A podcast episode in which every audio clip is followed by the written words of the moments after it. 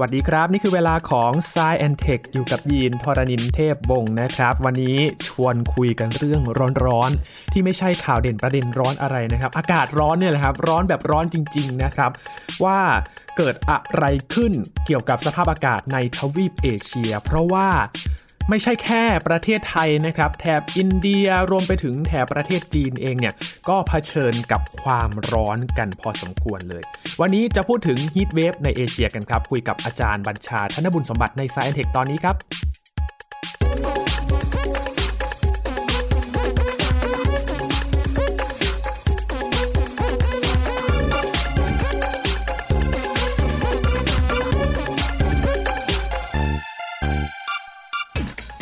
ยินเซิร์ชใน Google นะครับ พิมพ์คำว่า Heat Wave Asia ปรากฏว่ามีข่าวเกิดขึ้นจากสำนักข่าวต่างประเทศหลายสำนักเลยนะครับ คือมีหลายประเทศรวมกันในแถบนี้และแน่นอนครับ ชื่อของไทยแลนด์ก็ติดอยู่ด้วยนะครับ ว่ากำลังเผชิญกับอากาศร้อน และยินไปสะดุดกับคำหนึ่งครับ ที่ถูกเรียกนะครับว่า Monster Asian Heat Wave โอ้โห มันเป็นปีศาจเลยเหรอ ที่มาสร้างคลื่นความร้อนในแถบเอเชียนะครับ เราคุยกันในแถบยุโรปอเมริกากันเยอะทีนี้มาใกล้ตัวเรากันบ้าง วันนี้อยู่กับอาจารย์บัญชาธนบุญสมบัติแล้วครับ สวัสดีครับอาจารย์ครับ สวัสดีครับยีนครับ สวัสดีครับท่านผู้ฟังครับ เราเพิ่งจะคุยเรื่องของอเมริกาในแถบยุโรปกันมาหลายครั้งเหมือนกันนะครับ ก็เคยถามอาจารย์ไปว่าเอ๊ะเอเชียเนี่ยเราจะเผชิญกับคลื่นความร้อนกันหรือเปล่า ก็ไม่แพ้กันนะครับอาจารย์ ใช่ครับ คือจริงๆแล้วฮีทเวฟเนี่ยนะครับเกิดได้ในหลายภูมิภาคของโลกเลยนะครัครับบเราได้ข่าวจากทางยุโรปมากสักหน่อยหนึ่งครับนะครับเพราะว่าช่วงที่ผ่านมาเนี่ยยุโรปนี่เกิดบ่อยมากนะครับอย่างปีที่ร้ายแรงสุดเนี่ยปี 2003 นะครับร้ายแรงเนี่ยทำไมพูดร้ายแรง เพราะว่ามีผู้เสียชีวิตถึง 70,000 กว่าคน 70,000 กว่าคนนะครับครั้งนั้น เมื่อก่อนนี้เนี่ยพวกคลื่นความร้อนแถบยุโรปอาจจะนานๆทีหลักครับประมาณ 10 ปี แต่หลังๆเนี่ยมันเหลือประมาณสัก 3-5 ปี บางทีบางทีติดติดๆกันมานะฮะบ่อยเลยมามาแบบติดติดๆกันแบบบางปีก็มีเหมือนกันครับแล้วก็อย่างกรณียุโรปเนี่ยก็มีกรณีพิเศษด้วยอย่างเพิ่งคุยพอดแคสต์ไปเมื่อไม่นานนี้นะครับ ก็คือมี Winter Heat Wave จำได้ไหมครัฮะบคลื่นความร้อนในฤดูหนาวในฤดูหนาว ซึ่งฟังนั้นแปลกดีเนาะนะครับแต่ว่ามันเป็นคลื่นความร้อนที่คนเนี่ยถ้าคิดแบบผิวเผินเนี่ยไม่รู้สึกกลัว เพราะว่าพอฤดูหนาวจัดมากๆทีมะคนตกกับอบอุ่นขึ้นมาอบอุ่นเขาคือสัก10องศาเขารู้สึกสบาย แต่ถ้าแบบคิด ลึกไปหนึ่งขั้นปั๊บเนี่ยมันหนาวเลย เพราะว่าเฮ้ยโลกมันเปลี่ยนไปมากเปลี่ยนไปแล้วเยอะเลยอันตรายเยอะมากนะครับอย่าง Winter Heat Wave เนี่ยก็เกิดเมื่อปลายปี 2022 กับ 2023ครับนะครับรอยต่อตรงนั้นพอดีแล้วทางอเมริกาก็เหมือนกัน ซึ่งเราได้ยินมาบ่อยมาก แล้วก็มีทางออสเตรเลียเนาะนะซึ่งมันจะผูกโยงเรื่องไฟป่าใช่ครับไหมฮะออสเตรเลียต่างๆนะครับทางเซาท์อเมริกาเนี่ยนะครับก็เพิ่งเกิดมาเมื่อปีที่แล้วที่2022 นะครับนะ ทางที่ไม่ค่อยได้ยินข่าวมากคือแอฟริกาโอ้แต่มีครับผมลองค้นดูมีนะครับมีอย่าง 2022 คือปีที่แล้วเนี่ยก็กลางปีเลยประมาณสักกรกฎาคม มิถุนายนกรกฎาคมก็เกิดฮีทเวฟนะครับส่วนทางเอเชียเราเนี่ยเป็นอย่างนี้ วันนี้ต้องมาคุยเรื่องเอเชีย เพราะว่าปกติเอเชียเนี่ยถ้าเกิดเนี่ยอินเดียกับบังคลาเทศเนี่ยนะครับมักจะเกิด บ่อยหน่อย ไม่ก็จีนครับนะครับหรือไม่ก็ญี่ปุ่น เราแยกแยกเป็นประเทศเลยนะครับอย่างญี่ปุ่น 2018 เคยคุยไปแล้วนะครับครับ จีนเนี่ยเราไม่เคยคุยก็จริงแต่จีนเนี่ยเป็นพื้นที่ประเทศพื้นที่ใหญ่มาก็เกิดอินเดียพื้นที่ใหญ่ มักจะเป็นแบบนี้คือเกิดเป็นประเทศประเทศไป อาจจะลามไปข้างๆ ญี่ปุ่นกับเกาหลีครับอย่างนี้นะฮะเป็นต้นถ้าจีนมันใหญ่มากไงก็เกิดที่จีนอย่างเดียวก็ก็โอ้โหจีนอย่างเดียวเยอะเลยนะครับแต่คราวนี้เนี่ยมันอย่างนี้ครับคราวนี้มันจีนบวกอินเดียบวกอื่น ๆ แล้วถ้านับรวมกันแบบว่าประเทศที่เล็กกว่านี่นะครับ ลงไปเนี่ยประมาณ 10 กว่าประเทศ จะเรียกว่าเป็นอินโดจีนได้ไหมครับ ครับ อินโดจีนนี่ก็คืออินโดอินโดจีนนี่จริงๆก็หมายถึง Southeast Asia เนาะใช่ครับแบบนั้นนะครับเป็นอย่างนั้น ทีนี้ต้องคิดว่าอย่างนี้ เวลาพูดว่าประเทศใหญ่เนี่ยนะครับมันใหญ่ในแง่ทั้งพื้นที่แล้วก็จำนวนประชากรด้วย เอาง่ายๆคือถ้าเอาแค่จีนกับอินเดียรวมกันเนี่ยสมมติว่าถ้าเกิดว่าคิดถึงจำนวนประชากรรวมของเขาก่อนนะก็ล่อไปประมาณสัก1นส่วนสของโลกแล้ว1นึ่งสามคอนมาอยู่ตรงนี้หมดคนตรงนี้แล้วนี่ฮะใช่ไหมครับเพราะฉะนั้นนี่คือที่มาของเขา monster monster เนี่ยจริงๆก็คือมันเลวร้ายเลวร้ายทำไมเพราะว่าโอเคอุณหภูมิสูงนะครับเป็นเวลานานนะครับ heatwave เนี่ยแน่นอนว่าส่งผลต่อหลายเรื่องเลยทั้งสุขภาพสิ่งมีชีวิตต่างๆนะครับครับคนสัตว์แล้วก็แม้แต่พวกพืชพันธุ์ แล้วก็การใช้พลังงานต่างๆ กระทบไปหมดนะครับครันะบแต่นี้ถ้ามันกระทบวงกว้างมากๆ แล้วเป็นเวลานาน แล้วผลกระทบที่รุนแรงมากถึงเรียกว่า monster นะครับยินครับปีศาจคลื่นความร้อนนะครับ จะเรียกยังไงก็ได้นะใช่อาจารย์ใช่เพราะว่าผลกระทบจากประชากรเนี่ย ได้รับความรุนแรงของคลื่นความร้อนนี้ มีเรื่องของสุขภาพนะครับที่เลี่ยงไม่ได้เลยนะครับอาจารย์ครับครับหลายเรื่องเลยครับสุขภาพการใช้พลังงาน เรารู้เลยว่าพอร้อนปั๊บเนี่ยบ้านไหนมีแอร์ก็ต้องเปิดแอร์เนอะค่าไฟใครแพงบ้างครับยกมือนะทุครับกคนยกมือหมดเลยครับใช่ใช่แล้วก็อีกหลายเรื่องนะครับที่เข้าใจได้ง่ายมากใครทำการเกษตรกรรมนะฮะครับถ้าร้อนแล้วมาพร้อมกับแล้งด้วยก็เรียบร้อยเลยนะน้ำก็ขาดไป ผมยังเคยเล่าให้ฟังในพอดแคสต์ตอนหนึ่งเลยบอกว่าแม้แต่เครื่องบินเนี่ยนะครับบางเที่ยวบินต้อง delay ด้วยซ้ำไป เพราะพออากาศร้อนรัปั๊บนเนี่ยเวย์ร้อนใช่รันเวย์ร้อนนั่นเรื่องหนึ่งนะครับรันเวย์ร้อนสมมติว่าถ้าไปถนนกันนะถนนพวกยางมะตอยอาจจะ melt เกิดการหลอมเหลวหลอมละลายนะฮะแต่ว่ากรณีเครื่องบินเนี่ยมันอย่างนี้พออากาศร้อนปั๊บเนี่ยความหนาแน่นของอากาศลดลงทำให้เครื่องบินเนี่ยนะครับมันต้องบินเป็นระยะเวลาสมมติว่าตอนจะเทคออฟเนี่ยต้องบินไกลขึ้นอ่ามันก็จะขึ้นมา เพราะความหนาแน่นอากาศมันลดลงไป ให้สามารถพยุงใช่พยุงขึ้นไปใช่ครับเพราะฉะนั้นเนี่ยมันมีความเสี่ยงอยู่สำหรับเครื่องบินบางรุ่นครับนะครับเขามีสเปคเขาเลยนะว่าอุณหภูมิเท่านั้นเท่านี้นะครับห้ามบินขึ้นอะไรต่างๆมีความเสี่ยงแบบนั้นมีข้อกำหนดไว้เลยเป็นไปอย่างนั้นเลยใช่ใช่กรณีเครื่องบินนี่แน่นอนครับมาตรฐานความปลอดภัยก็สูงอืมนะครับความจริงเนี่ยต้องพูดอย่างนี้สูงสุดเนี่ยมีคนเคยบอกว่าอวกาศเนี่ยสูงสุดครับนะเพราะว่ามันเป็นเรื่องที่มันไม่ใช่ชีวิตประจำวันของเราเนอะครับสูงสุดลองลงมาพวกเครื่องบินกับการแพทย์อ่าก็จะสูงอย่างมันโยงกันอยู่ทำนองนี้ นะครับครับถ้าดูจากสถิติในปีนี้ครับอาจารย์ครับ มีตัวเลขอะไรที่น่าสนใจนี่ลองยกตัวอย่างให้ดูนะครับ เอาชัดๆเลยนะครับ อย่างที่อินเดียเนี่ยนะครับอินเดียเนี่ยก็ 6 เมืองนะครับในแถบทางภาคเหนือกับภาคตะวันออกเฉียงเหนือของเขาเนี่ยครับไปสักสี่สี่องศาเลยในบางวันบางพื้นที่สี่สี่องศานะครับนะ อันนี้อุณหภูมิอากาศนะครับยังไม่พูดถึงในดัชนีความร้อนซึ่งเดี๋ยวจะขยายความที่หลังนั่นคืออะไรนะที่บ้านเราพูดนี้เยอะนะครับ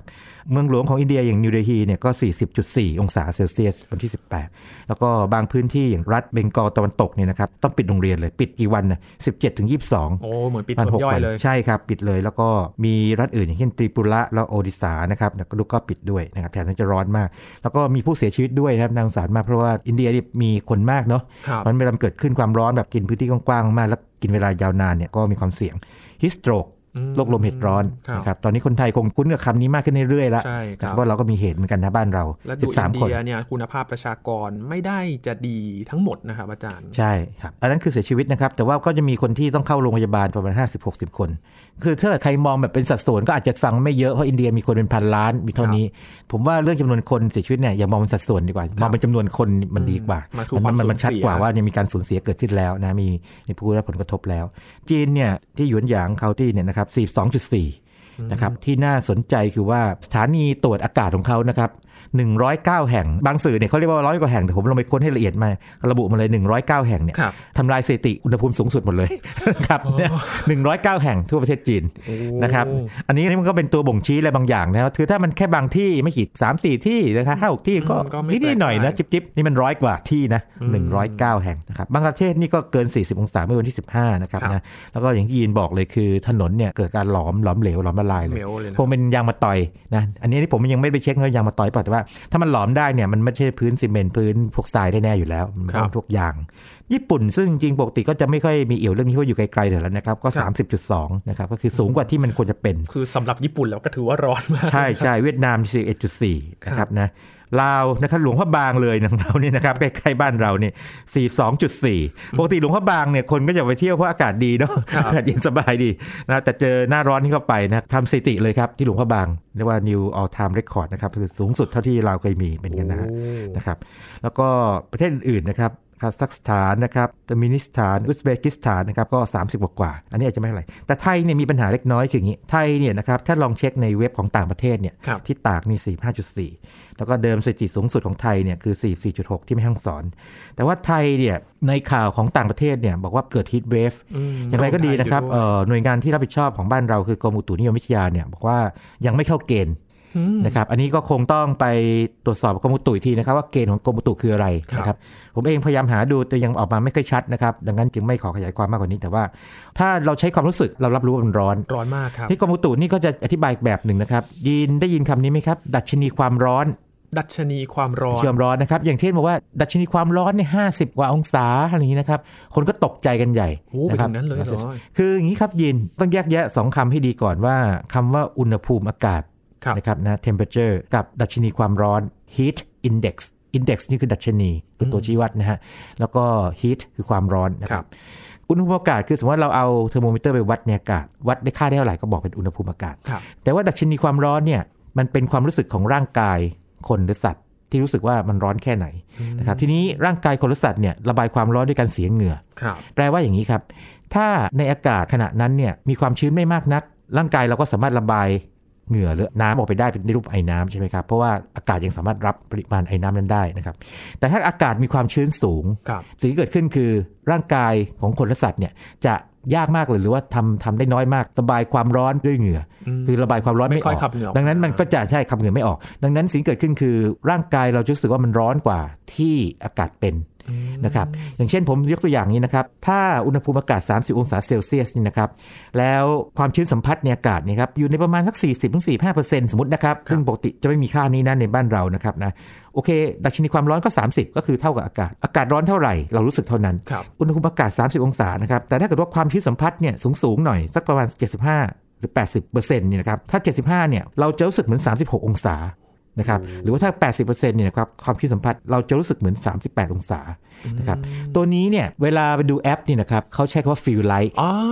feel like น่าสงสัยรู้สึกนะคบเหมือนรู้สึกเหมือนนั่นแหละครับคำว่า feel like เนี่ยเป็นคำแบบบ้านๆให้คนอ่านง่ายๆ feel like คืออุณหภูมิ 30 องศาเซลเซียสแต่รู้สึกเหมือนกับ 38อะไรอย่างเงี้ยนะครับผมเป็นอย่างนั้นไป แต่ว่าต้องมีข้อกำหนดนิดนึงนะฮะมันต้องอยู่ในที่ร่มนะครับครับ คือถ้าเกิดว่าเราไปตากแดดตรงๆเลยนะครับโอ้กลางแดดตรงๆเนี่ย ดัชนีความร้อนอ่านค่าจากตารางได้เท่าไหร่ดีนะครับนะต้องบวกเข้าไปอีก 8 องศาเซลเซียสแปดองศาแปดองศาบวกเข้าไปอีกนะฮะก็คือว่าโดนตรงๆไงตรงๆนะอันนั้นในกรณีที่อยู่ในที่ร่มแล้วก็ไม่ไม่ไม่ไม่มีแบบโดนแดดตรงๆนะครับนะอันนี้ก็มีผมลองค้นข้อมูลนะครับ อันนี้ต้องขอบคุณทางกรมอุตุนิยมวิทยานะครับเขาเก็บข้อมูลมานานหลายสิบปีเลย ตั้งแต่ 2494 ถึง 2553 นะครับครับค่าความชื้นสัมผัสของบ้านเราเนี่ยประเทศไทยเนี่ยทั่วทุกภูมิภาคนะครับต่ำสุดเนี่ยอยู่ประมาณสัก 60% นะครับแล้วก็สูงสุดอยู่ประมาณสัก 90%นะครับโอ้ซึ่งถ้าเกิดว่าผมลองดูตัวเลขเป๊ะๆนะครับต่ำสุดเนี่ยอยู่ที่ 63%แล้วก็สูงสุด 85.6%นะครับซึ่งอันนี้ก็ใช้ในการที่เราเวลาไปดูตารางได้วิธีค้นนะครับเราค้นเป็นในเว็บนะครับเราค้นคำว่า heat index ครับ H E A T heat เป็นความร้อนและ index I N D E X index มันจะมีตารางออกมา แต่ต้องระวังแบบนี้ เนื่องจากว่าข้อมูลจำนวนหนึ่งมาจากทางอเมริกาครับมันจะมีอุณหภูมิแบบฟาเรนไฮต์อ่า ซึ่งเราจะงงจะงง ตัวเลขจะเยอะจะงงแบบเป็นร้อยเลยอะไรอย่างเงี้ยแบบครับเราจะงงๆให้ heat index นะครับแล้วก็เว้นวรรคแล้วก็เซลเซียสด้วยครับก็จะดีนะครับ ก็จะได้ค่านี้ออกมาครับ สหรัฐนี้ใช้องศาแบบไม่เหมือนชาวบ้านเขานะใช่ใช่เขาเป็นประเทศที่เป็นแบบนี้แหละครับยินเขาต้องการทำให้แตกต่างจากทางประเทศแม่ประเทศแม่เขาเขานับเป็นมีคำกิโลปฏิบัติอันนี้ก็นับเป็นไมล์นะครับเป็นไมล์ครับนัความสูงก็เป็นฟุตเป็นเอเคอร์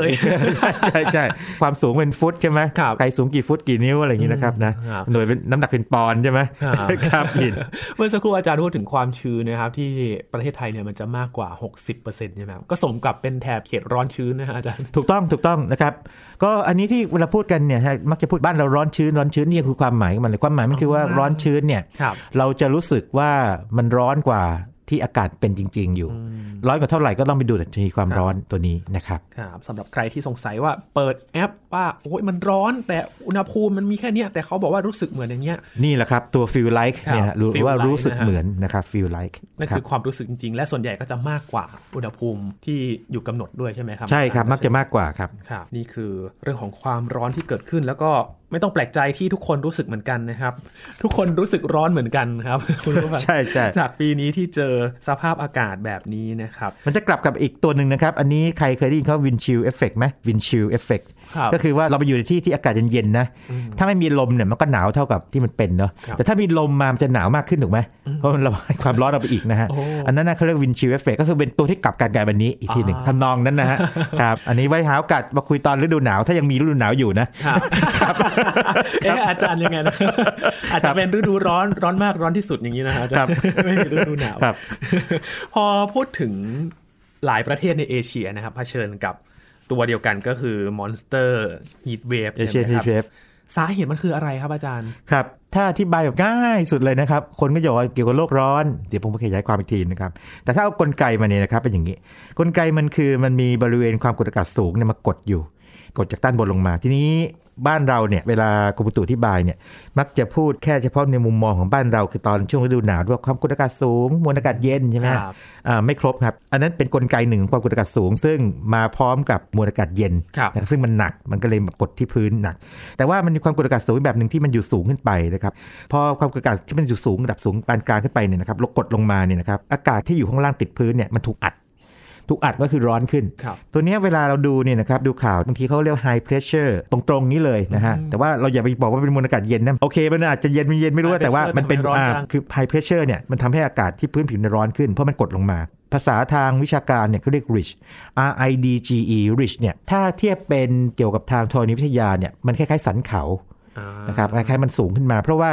ถ้าเราพลอตสมมติว่าเราเอาพลอตเป็นสามมิตินะครับครับโอเค ถ้าความกดอากาศค่าค่าหนึ่งนะครับความสูงค่าค่าหนึ่งถ้ามันสูงขึ้นไปอีกหมายถึงขึ้นยอดเขาไปเนี่ยครับมันก็จะสูงขึ้นไปคล้ายๆสันเขา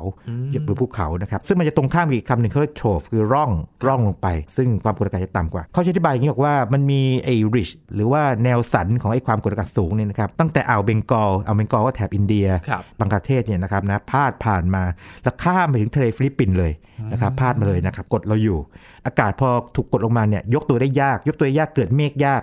พอเกิดเมฆยากปั๊บเนี่ยเมื่อไม่ค่อยมีเมฆก็ไม่ค่อยมีฝน แล้วก็เมื่อไม่ค่อยมีเมฆเนี่ยฟ้าก็ดู ผมจะพูดว่าใสแต่ผมก็ไม่อยากจะพูดนะ เพราะตอนนี้เรามีฝุ่นอยู่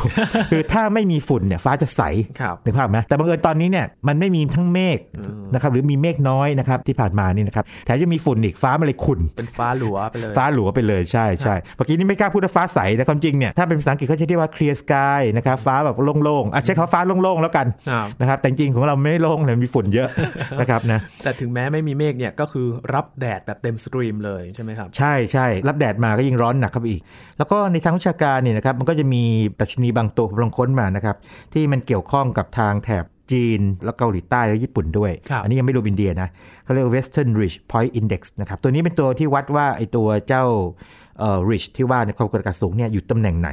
แบบ longitude ครับนะครับ ในทางวิชาการเนี่ยให้ชื่อมันไว้ก่อนนะครับ เป็น Western Ridge แล้ว Point Index นะครับครับเผื่อว่าใครที่สนใจลึกๆเนี่ยไปค้นดูว่ากลไกเป็นยังไง เพราะปกติสื่อจะไม่ค่อยให้คำอธิบายเรื่องพวกนี้ไว้เท่าไหร่นะครับครับมีนิดหนึ่งนะครับเรื่องความกดอากาศสูงเนี่ยมันสัมพันธ์กับเรื่องของอากาศร้อนในหลายพื้นที่คืออย่างนี้ครับยิน ทบทวนเล็กน้อย คลื่นความร้อนเนี่ยมีอย่างน้อย 2 กลไกหลักครับนะครับที่มันจะเกิดขึ้น กลไกที่ 1 คือ มันมีอากาศร้อนเกิดขึ้นในพื้นที่หนึ่ง แล้วอากาศร้อนเนี่ยเคลื่อนที่มาอีกที่หนึ่ง เช่น อากาศร้อนที่เกิดขึ้นในทะเลทราย แล้วก็กระแสลมเนี่ยหอบเอาอากาศที่ร้อนนั้นมาในพื้นที่หนึ่งนะครับเช่นที่เกิดที่อเมริกาบ้าง หรือว่าไอ้ winter heat wave ที่ครั้งล่าสุดเนี่ยนะครับนะมันมีคำอธิบายหนึ่งว่ามันเป็นความร้อนนะครับที่มาจากทางชายฝั่งตะวันตกของแอฟริกาหอบออกมาอ่านนะครับคือร้อนที่อื่นครับเกิดร้อนที่เกิดที่อื่น แต่ว่ามาร้อนที่นี่ร้อนที่เรา เพราะว่ามีกระแสลมหอบมา ร้อนเขามาฝากเราแล้วก็ฝากเรา ร้อนทางโน้นจะมาเกิดที่โน้นจะมาร้อนทางนี้นะครับกับอีกอันหนึงคืออากาศบริเวณนั้นถูกกด ด้วยความกดอากาศสูงนะครับซึ่งอันนี้ก็จะเป็นกลไกที่เกิดขึ้นอย่างเช่น กรณีของ heat wave ที่ทางยุโรปที่เรียกว่า omega block อ่าท่านจำครับ omega block ได้ไหมบล็อกคืออะไรบล็อกเนี่ยเป็นระบบลมฟ้าอากาศที่มันถูกทำให้อยู่นิ่งอยู่กับที่ครับถ้าเกิดว่าความกดอากาศสูงมันอยู่นิ่งอยู่กับที่คือมันกดแช่ไว้ตรงนั้นเนี่ยนะครับตรงนั้นก็ร้อนขึ้นครับรูปเป็นโอเมก้าแบบครับกรีกตัวใหญ่นะครับเป็นอย่างนั้นไป ซึ่งก็เกิดขึ้นมาหลายครั้งแล้วนะครับเอ่อ บ้านเราก็ตอนนี้ก็เจอคล้ายๆแบบนั้นนะครับแต่ว่าเราจะไม่เรียกว่าบล็อกไม่อะไรสังเกตว่าเราไม่มีคำพวกนี้เลยกำลังจะถามอาจารย์เลยครับว่าอย่างในเอเชียเนี่ยถือว่าเป็นบล็อกเหมือนยุโรปไหม จริง ๆ เนี่ย ถ้าถามผมนะผมคิดว่ามันน่าจะมีชื่อเรียกอย่างนั้น แต่เราทางบ้านเราเนี่ยไม่ค่อยเรียกแบบนั้นเลย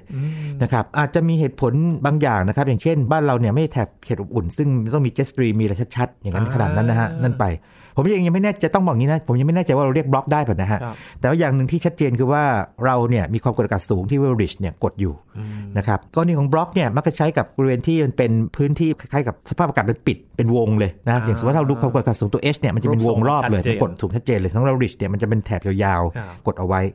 อันนี้คือทางยุโรปเทียบกับเรานะครับครับซึ่งก็อย่างที่บอกมี2กลไกทั้งนี้เพราะฉะนั้นแถบเราตอนนี้นะครับก็คือถ้าจะพูดอย่างว่าไม่ล้นเกิน คือเป็นความกดอากาศสูงที่เกิดจากริชมากดเอาไว้อืมนะครับครับหรือว่าเราต้องรอการเรียกใหม่นะครับ ว่ามันจะเป็นรูปทรงแบบไหนแล้วก็บอกว่ามันเป็นลักษณะแบบไหนครับเดี๋ยวพรุ่งนี้ผมขอไปลองค้นคว้าต่อดูให้ครับให้ลึกขึ้นนะครับเพื่อความแม่นยำนะครับนะอืมครับตอนนี้ขอพูดแค่ริชก่อนซึ่งค่อนข้างมั่นใจนะครับครับถ้ามันเกิดบ่อยครั้งขึ้น มันอาจจะมีข้อมูลใหม่ที่อาจจะถูกเรียกในบริเวณนี้โดยใช่เฉพาะใช่หลังๆนี่จะเห็นว่าเนื่องจากว่าอย่างกรณีของ heat wave เนี่ยเกิดบ่อยขึ้นเรื่อยๆนะครับใช่อันนี้เป็นที่ยอมรับกันเลยนะครับ ยุโรปนี่ชัดเจนมาก จีนเนี่ยผมลองค้น paper ที่เป็นงานวิจัยเลยก็บอกว่าเกิดบ่อยขึ้นจริง ๆ อินเดียนี่ผมยังไม่ได้ค้น paper แต่ว่าดูจากข่าวแล้ว อินเดียนี่ชัดเจนเลยจากข่าวมากครับอินเดียได้ยินบ่อยมากใช่ไหมอินเดียบังกลาเทศใช่ครับเนี่ยนะครับเกิดร้อนบ่อยมาก อเมริกาหายห่วงอเมริกานี่เวลาร้อนทีก็วายๆทีอยู่แล้วออสเตรเลียเนี่ยดูจากไฟป่าดูจากอะไรพวกนั้นครับนะครับเพราะฉะนั้นเนี่ยเดี๋ยวเราคงจะมีข้อมูลตรงนี้มากขึ้นเรื่อยๆแล้วก็เรียนรู้ไปนะครับพวกคำศัพท์พวกนี้นะเพื่อเราจะได้เข้าใจ แต่ในที่สุดสุดเนี่ยมันก็ต้องกลับมาตรงที่ว่าทำตัวยังไงให้ถูกต้องระหว่างที่มันครับเกิดขึ้นความร้อนนี้เพราะว่าในฐานะของคนหนึ่งคนเนี่ยนะครับเราคงจะทำอะไรไม่ได้มากนักเราคือคงเราไปทำได้เหมือนกันหยุดให้มันเย็นขึ้นไม่ได้เช่นหรอกไม่ได้ไปทำอะไรที่มันเรียกว่าลดชะลอการเกิดโลกร้อนเพิ่มขึ้นครับนะฮะไม่ไปซ้ำเติมโลกร้อน แต่ว่าจู่ๆคนคนหนึ่งหรือว่าแม้แต่ประเทศเดียวเนี่ยคงไม่สามารถที่จะทำเปลี่ยนแปลงได้เร็วขนาดนั้น เพราะฉะนั้นเราต้องเอาตัวรอดกันหน่อยนะครับอันนี้ครับก็เหมือนกับฝุ่นควันในแถบบ้านเรานะครับถ้าหยุดประเทศเดียวก็คงไม่ได้ เพราะว่ากำเนิดของ ฝุ่นเนี่ยมันก็มีประเทศโดยรอบบ้านเราเหมือนกัใช่ใช่ต้องแก้กันเป็นปัญหาของทั้งโลกนี้ครับครัอับนนี้ครับทีนี้ครับพูดถึงร้อนและเราก็เคยให้ข้อมูลคุณผู้ฟังว่าจับตาเรื่องของ ENSO ครับจากลานีญากำลังจะเป็นเอลนีโญในปีนี้ใช่ไหมครับครับอาจารย์ท่านที่ฟังพอดแคสต์ของเรามานะครับไทยพีบีเอสมาเนี่ยคงจะทราบว่าที่เกิดผ่านมาเนี่ยนะครับมันเป็นข้อพิเศษมากเลย คือมันเป็นลานีญาที่เกิดขึ้น 3 ครั้งพร้อมกันนะครับ Hat-trick triple dip ทำ hat-trick เลยนะครับถ้าพูดแบบฟุตบอลนะครับ triple dip ลานีญานะคือเกิดลานีญาสามครั้งซ้อนครับซึ่งไม่เกิดบ่อย แต่ทีนี้เรากำลังเข้าสู่เอลนีโญนะครับประมาณกลางปีเนี้ยนะครับครับประมาณเดือนมิถุนายนกรกฎาคมเนี่ยนะครับและที่สำคัญคือมีการคาดการณ์ว่ามันอาจจะเป็นซูเปอร์เอลนีโญด้วย คืออย่างนี้ครับเอลนีโญเนี่ยนะครับมันมองได้หลายมิติ แต่มิติหนึ่งคืออุณหภูมิของน้ำแถบมหาสมุทรแปซิฟิกเลยตั้งแต่ตะวันตกยันตะวันออกเลย น้ำอุ่นเนี่ยนะครับจะไปอยู่แถวๆทางถูกลมพัดไปกองทางแถบเปรูทางอเมริกาใต้แถบนั้นนะครับครับนะปกติแล้วถ้าเป็นเอนิโยปกตินะครับ normal เอนิโยเนี่ยนะครับอุณหภูมิมันจะสูงกว่าค่าเฉลี่ยประมาณ 0.8 องศาเซลเซียสครับนะครับนะแต่ถ้าเป็นซูเปอร์เอลนีโญเอลนีโญเนี่ยนะครับมันจะสูงไปถึง 2 องศาเซลเซียส ทีนี้พอเป็นซูเปอร์เอลนีโญเกิดอะไรขึ้นซูเปอร์เอลนีโญเนี่ยก็แปลว่าอย่างนี้ทางแถบบ้านเรานะครับ ประเทศไทย ออสเตรเลีย หรือว่า Southeast Asia ต่างๆเนี่ย จะแล้งคือฝนจะตกน้อยลงนะครับส่วนทางเปรูทางอะไรพวกนี้นะฮะทางอเมริกาใต้พวกนี้จะตกมากขึ้นครับทีนี้ถ้าเป็นซูเปอร์เนี่ยนะครับก็แปลว่าแรงก็จะแรงมากกว่าปกติ ทางโน้นตกก็ตกมากกว่าปกติครับเป็นอย่างนั้นไปนะฮะแล้วก็ถ้ามันมีอะไรที่มันเกี่ยวข้องกับ extreme event ต่างๆนะครับไม่ว่าจะ heat wave ต่างๆเนี่ยมันก็จะรุนแรงขึ้นด้วยนะครับนั่นคือซูเปอร์เอลนีโญทีนี้อาจจะมีคำถามว่าเกิดบ่อยไหมตัวนี้ปกติแล้วเนี่ยถ้าสถิติเดิมเนี่ยนะครับอยู่ในช่วง 15-20 ปีครับซูเปอร์นิโยจะมาทีหนึ่ง แต่คราวนี้ไม่ใช่สิ มันหดแล้วอ๋อมันมันหดลงต่ำกว่า15แล้วนะครับ อาจจะประมาณสักออเดอร์สักสิปีอะไรอย่างนี้นะฮะ อย่างผมไปค้นนะฮะสามครั้งที่เกิดขึ้นในรอบร้อยปีผ่านมาเนี่ย ปี 1982 ถึง 1983 แล้วก็ปี 1997 ถึง 1998 แล้วก็ปี 2015 ถึง 2016 ล่าสุดก็แปลว่า 2016 ที่ผ่านมานะครับ ก็คือประมาณนะกี่ปี 7 ปี เร็วมากครับ ครับ ตอนนี้หดประมาณเหลือ 10 ปีแล้ว ถ้าเกิดซูเปอร์เอลนีโญจริงนะครับนะดังนั้นถ้าฟังพอดแคสต์ตอนนี้แล้วนะครับ เดี๋ยวเอาขึ้นไปตรงชื่อมันด้วยเนาะครับนะครับนะว่าเป็นเอเชีย heatwave นะครับครับหรือ monster heatwave เนี่ยบวกกับซูเปอร์เอลนีโญแล้ว question mark นิดหนึ่งอาจจะมาด้วยนะครับนะก็จะได้คุ้นเคยกับคำนี้เราจะเข้าใจว่าผลมันเป็นยังไง แล้วถ้ามันเกิดเป็นซูเปอร์เอลนีโญจริงเนี่ยว่าคงจะหาโอกาสมาขยายความกันลึกๆอีกทีหนึ่งว่าผลกระทบที่ต้องจับตานี่มีอะไรบ้าง นะคครัรับบเอออาจารย์ครับคำว่าซูเปอร์นี่มันเริ่มจะมาใส่ในหลายคำเหลือเกินนะครับซูเปอร์ไต้ฝุ่นใช่ใช่คือคือ ซูเปอร์เอลนีโญ จริง ๆ แล้วมันก็เกิดขึ้นได้อย่างที่บอกแต่ว่านานๆทีไงครับสังเกตว่าทุก ๆ อย่างเนี่ยนะไม่ว่า heatwave ต่างๆเมื่อก่อนก็ออเดอร์เกิน 10 ปีขึ้นไป 20 ปีขึ้นไปนะแต่ว่าพอภาวะโลกร้อนนะ global warming เนี่ยอันนี้เรื่องหนึ่งที่ชัดเจนก่อนหน้านี้เราเคยคุยเรื่องของทอร์นาโดไปใช่ไหมครับแล้วถามว่าทอร์นาโดเนี่ยเกี่ยวกับ global warming ไหมหรือ climate change ไหมคำตอบคือไม่ฟันธงนะครับเพราะปัจจัยมันค้านกันอยู่ แม้ว่าไอน้ำเนี่ย จะมากขึ้น เพราะว่าโลกร้อนขึ้นใช่ไหมแต่ว่า wind shear ลดลงทอร์นาโดมันเลยขัดกันเพราะทอร์นาโดเนี่ยต้องการทั้งปริมาณไอน้ำแล้วก็ wind shear เพื่อทำให้มันเกิดการหมุนนะครับนะทอร์นาโดตอบแบบไม่เต็มปากว่ามันคล้องกันมากน้อยแค่ไหนเพราะมันขัดกันอยู่ครับหรืออย่างกรณีของพายุหมุนเขตร้อนเนี่ยถ้ายังจำกันได้นะครับสิ่งที่เกิดขึ้นคือโลกร้อนทำให้จำนวนเนี่ยลดลงอืมแต่ว่าลูกที่เกิดแล้วเนี่ยมีแนวโน้มที่จะรุนแรงมากขึ้นครับถ้าเป็นไต้ฝุ่นก็เป็นซูเปอร์ไต้ฝุ่นอะไรอย่างเงี้ยเป็นต้นนะฮะจะเป็นอย่างนั้นอ่ามันจะมีเงื่อนไขละเอียดยิบย่อยไป แต่กรณีของ heatwave นี่หรือว่าคลื่นความร้อนนี่ชัดเจนมากครับยิน ปฏิเสธไม่ได้เลย เป็นอะไรที่เชื่อมโยงกับโลกร้อนน่าจะเรียกว่ามากที่เกือบสุดเกือบที่สุดแล้วนะครับ ก็คือมีการศึกษากันมาเลยนะครับ อย่างที่ของทางแถบอินเดียและหลายที่ด้วยนะครับ ผมยกตัวอย่างที่อินเดียแล้วกันชัดเจนมากเพราะเพิ่งอ่าน paper เลยบอกว่า heatwave หรือว่าคลื่นความร้อนนะครับก่อนช่วงฤดูมรสุมเนี่ยนะครับประมาณเนี้ยนะครับครับนะเมษาพฤษภาเนี่ยนะครับหนึ่งเกิดถี่ขึ้นอืมสองพอเกิดแล้วเนี่ยอยู่นานขึ้น นะครับสามอยู่นานไม่พอรุนแรงขึ้น รุนแรงแปลว่าอะไรรุนแรงแปลว่ามันทำลายสถิติเดิม เดิมครับทีสถิติคืออุณหภูมิเท่านี้ก็จะขยับสูงขึ้นอีกจุดหนึ่งจุดสององศาเซลเซียสซึ่งดูเผินๆเหมือนไม่มากแต่จริงๆมันมากนะ ร่างกายคนเราเนี่ยถ้าอุณหภูมิเพิ่มประมาณสักจุดสามจุดสี่องศาหรือว่าหนึ่งองศาก็เป็นไข้ถูกไหมเป็นไข้เลยครับแล้วถ้ามันเกิดในพื้นที่กว้างขึ้นนะฮะถี่ขึ้น เกิดนานขึ้นครับรุนแรงขึ้นเกิดกว้างขึ้น ชัดเจน ซึ่งคราวนี้เอเชีย heatwave เนี่ยผมคิดว่ามันเป็นตัวบ่งชี้อะไรบางอย่าง เพราะเดิมทีเราเคยได้ยินแต่อินเดีย ปากีสถานอะไรต่างๆเนี่ยอยู่ใกล้ๆแค่นะตรงนั้นอะปากีสถานเลยนะครับหรือว่าบังคลาเทศพวกนี้นะประมาณนี้ แต่คราวนี้มันอินเดียบวกจีน เมื่อก่อนก็จีนครับหรือญี่ปุ่นอย่างเดียวอะไรเงี้ยครับคราวนี้มันจีนบวกอินเดียบวกญี่ปุ่นอะไรสีแดต่างๆสีส้มแล้วเนี่ยเลอะไปทั่วเลยนะครับแล้วก็บวกมาทางแถบเราด้วย ซึ่งแม้ว่าเราจะปฏิเสธเนี่ยแต่ผมคิดว่าเดี๋ยวรอรอดูสักพักเลยครับผมคิดว่าอาจจะปฏิเสธยากนิดนึงละเรียกไม่ได้แล้วเนี่ยครับนี่ก็คือความเชื่อมโยงเกี่ยวกับการเปลี่ยนแปลงสภาพภูมิอากาศครับเนี่ยแล้วก็มีข้อมูลแถมนิดนึงนะครับเผื่อว่าวันหนึ่งเกิดไปฟังเรื่องนี้นะครับที่ไหนที่มันเกิดไอ้คลื่นความร้อนที่แบบหนักที่สุดในโลกเนี่ยนะครับเขาแรงค์มาสามอันดับครับ แถบอ่าวเปอร์เซียอันดับหนึ่งนะครับนะแล้วก็แถบอินเดียตอนเหนืออ๋อนะครับนะแล้วก็จีนทางแถบตะวันออกผมเข้าใจว่าเวลาเขาบอกว่ามันเป็น worst heat wave เนี่ยเขาน่าจะคิดหลายปัจจัยคือไม่แค่อุณหภูมิอย่างเดียว เขาคิดจำนวนประชากรด้วยครับเพราะว่าอินเดียตอนเหนือแล้วก็จีนตะวันออกเนี่ยประชากรเยอะ พูดง่ายๆคือสมมติว่างี้ heatwave ไปเกิดในทะเลในทะเลเนี่ยมันก็ไม่ได้มีผลต่อคนในแง่นี้ครับโดยตรงอะมันคงมีผลอยู่ระบบนิเวศต่างๆนะครับแต่พอมันเกิดในพื้นที่ที่มีจำนวนประชากรเยอะๆคนอยู่เยอะๆเนี่ยผลกระทบมันรุนแรงนะครับ อินเดียตอนเหนือจีนตะวันออกนี่คือแถบเมืองหลวงทั้งนั้นเลยนะถูกต้องครับถูกต้องนะฮะเพราะฉะนั้นจับตาให้ดีเพราะฉะนั้นเราเดี๋ยวเราจะได้ยินข่าวจากทางแถบนี้ครับนะครับมากขึ้นถ้าเกิดว่าไอการพยากรณ์จากไอโมเดลที่ว่าเรื่อง heatwave เป็นจริงนะครับครับ ตอนนี้รู้สึกว่าซับเหงื่อกันมาทั้งตอนเลยนะครับอาจารย์ใช่ครับเหงื่อออกก็นี่คุณผู้ฟังหลายคนน่าจะหยิบทิชชู่มาซับกันแล้ว แต่ครับว่า มันก็เลี่ยงไม่ได้ครับ เราจะทำยังไงให้มันเย็นลงครับ เป็นเรื่องที่รู้กันนะครับหนึ่งเรื่องของว่าสถานที่เดียวอยู่นะครับ ถ้าเป็นไปได้ก็หลีกเลี่ยงพื้นที่ร้อนครับๆนะครับใครๆก็ชอบหนีร้อนให้พึ่งเย็นอยู่แล้วใช่ไหมนะครับเข้าสู่พื้นที่ร่มเงาหน่อยหรือถ้าอยู่ก็อยู่อย่าอยู่นานนะครับครับ แล้วก็การสวมใส่เสื้อผ้าที่ทราบกันดีอยู่แล้วโปร่งบางหน่อย ดื่มน้ำบ่อยๆนะครับ แต่มันมีบางอย่างที่ไปเจอมาใหม่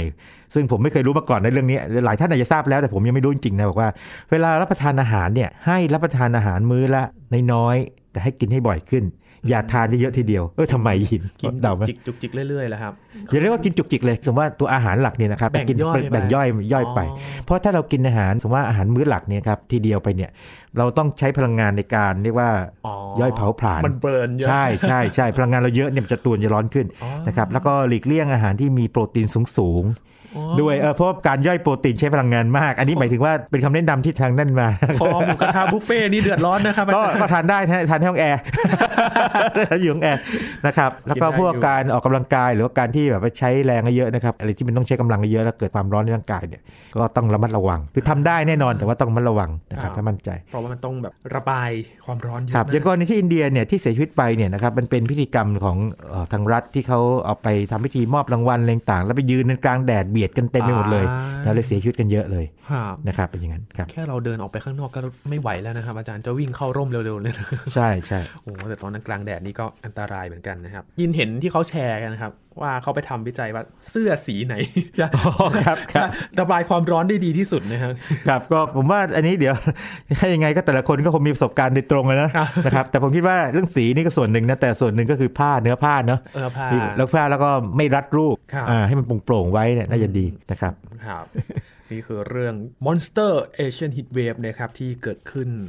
เป็นปีศาจที่จะมาสร้างความร้อนให้เรา ไม่รู้ว่าจะมาถี่แบบทุกปีหรือเปล่าก็ต้องติดตามกันนะครับ มีข้อมูลให้เห็นขึ้นเรื่อยๆ ตอนนี้เนี่ยแทบจะทุกทวีปเลยนะครับอาจารย์ครับที่เกิดใช่ขึ้นเรื่องนี้คงยังไม่จบง่ายๆเพราะว่ากรณีอย่างที่บอกคือ heat wave เนี่ยนะครับเป็นอะไรเชื่อมโยงกับเรื่องโลกร้อนมากครับเลยนะครับอย่างปฏิเสธไม่ได้แล้วนะครับงานวิจัยนี้บอกชัดเจนครับเป็นอะไรที่นักวิจัยเขาพูดค่อนข้างเต็มปากว่าเกี่ยวข้องกับโลกร้อนแน่ครับๆนะครับในกรณีส่วนใหญ่เลยนะครับ